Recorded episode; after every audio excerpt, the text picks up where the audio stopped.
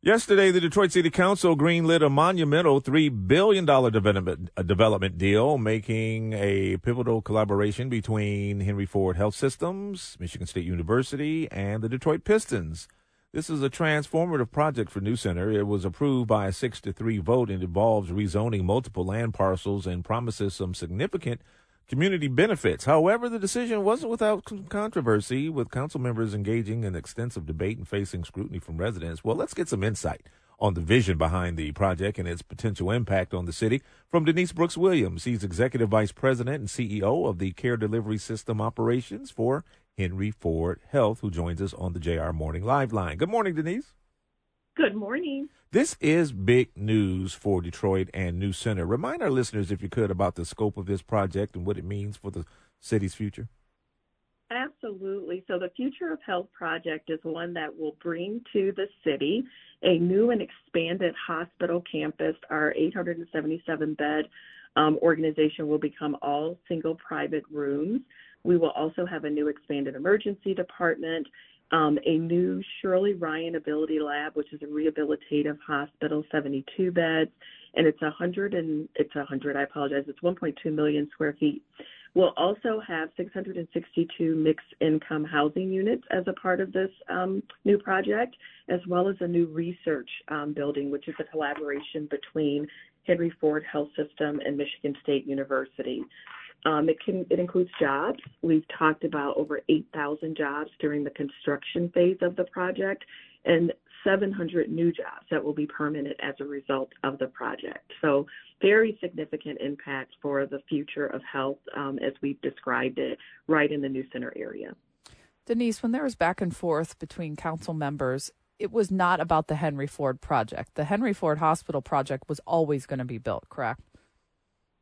Well, that that that is absolutely what was said. We we certainly suggested that it might not be built the same if we weren't able to do it in collaboration as we had described, but we absolutely were committed to having an improved campus. To that end, how important is this housing piece, Denise? The fact that um, we know that recruiting workers, main, uh, retaining workers uh, in any field is a big problem these days, but especially in the healthcare field. So, how important is that, and the fact that I, there's a certain Section Eight set asides there for low income? Right. We we looked at the housing in multiple ways. One, to your point, allowing those that would be a part of this expanded um, project to have the opportunity and the option if they wanted to live close and adjacent, and therefore not displacing individuals that might be in the community. We said right, 700 new jobs. So we know that that won't be a one for one. Everybody won't want to live in that environment, but we are hopeful that some will. The deeply affordable part of this, so you have 133 units that will be what we call deeply affordable, allowing those that earn less to be able to be a part of the project. That opens up possibilities for those perhaps that we employ, or again, those that just might be attracted to the community.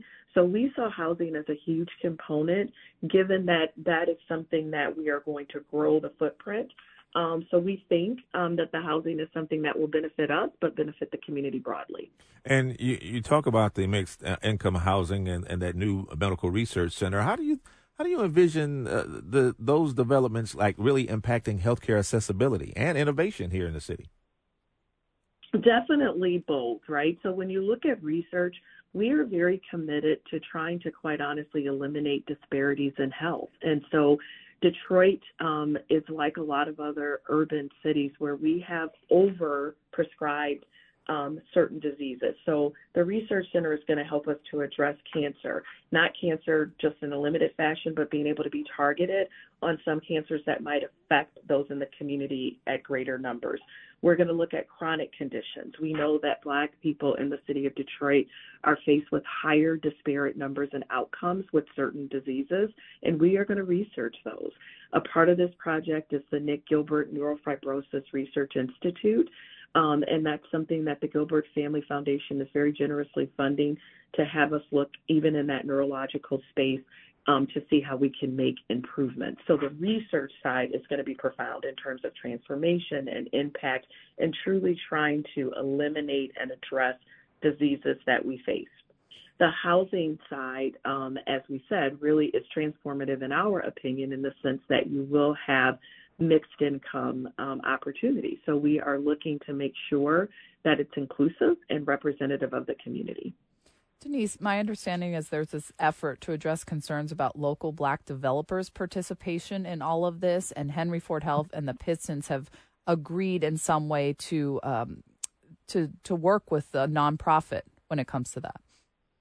Absolutely. So there is an organization um, called READ, and the Pistons and Henry Ford have uh, memorandums of understanding that really spoke to our intention. So this project has great intentionality around partnering with disadvantaged business in a very broad sense.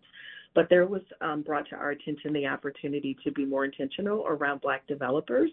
Um, and so this relationship that we are starting to forge with Reed, which represents Black developers, will give us an opportunity to look at ways to partner both within this project, but even broader beyond that. This Shirley Ryan uh, rehab facility is so. I, I don't know that folks realize just how special that is. The, the Chicago uh, facility is internationally known. Dan Gilbert went there when he needed help after his stroke. This could be a magnet for patients throughout the Midwest, couldn't it? Absolutely, absolutely. Shirley Ryan Ability Lab, as you mentioned, is an internationally known rehabilitative facility, and it really has consistently ranked number one in that space. Um, they are in Chicago. They have one partnership outside of Chicago. So the decision, and that was theirs, to come to Detroit and be anchored in the community is absolutely going to be a magnet and transformative again for those of us that live here, right? So if that need is here, we're going to have direct access.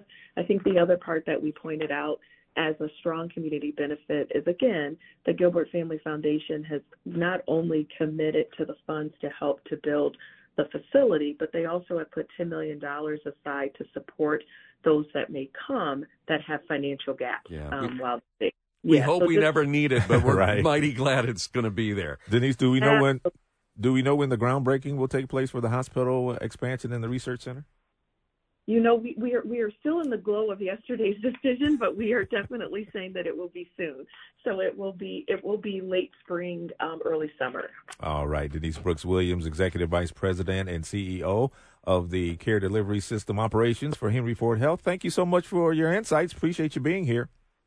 Thank you for having me. And it's you know it's it's, it's really clear, uh, Guy, that this this project and new center really has the potential to have a significant impact on the city of Detroit, uh, on the landscape, and just the community well being. On so many levels. And we should point out, even with the incentives, it will still be a net bonus in terms of return on tax revenues. Yes. And, and things like that. When we come back, the U.S. Army reducing its uh, its fighting force. Footprint. Yeah, by about $24,000. We'll get to that. Also, we've got tickets to the Michigan Golf Show that's coming up March 8th through the 10th. That's all ahead on JR Morning. We all have plumbing issues, especially when it's an older home like mine. And I think the hardest thing is finding the right plumber who you can trust. Well, I have told you a couple weeks ago, Shelby Mechanical came to my house, and there isn't a company I trust more after seeing what they did for us. They replaced a toilet, handled a couple of plumbing issues we were having in our basement with a gas line, and their service tech was awesome. He communicated what needed to be done. He noticed we didn't have all the right parts, the right materials. He went to the store for us twice. He was at our house all day long, and frankly, he was lovely to our baby. I'd like to personally thank the team from Shelby Mechanical. Shelby Mechanical is truly Metro Detroit's residential and commercial expert in plumbing, sewer, or drain problems for reasonable prices. Right now, you can get a Bradford White Infinity Series tankless water heater installed with zero interest for 12 months.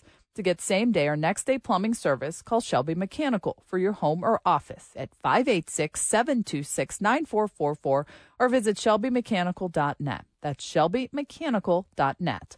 For projects big and small, you know who to call Shelby Mechanical for all your plumbing needs.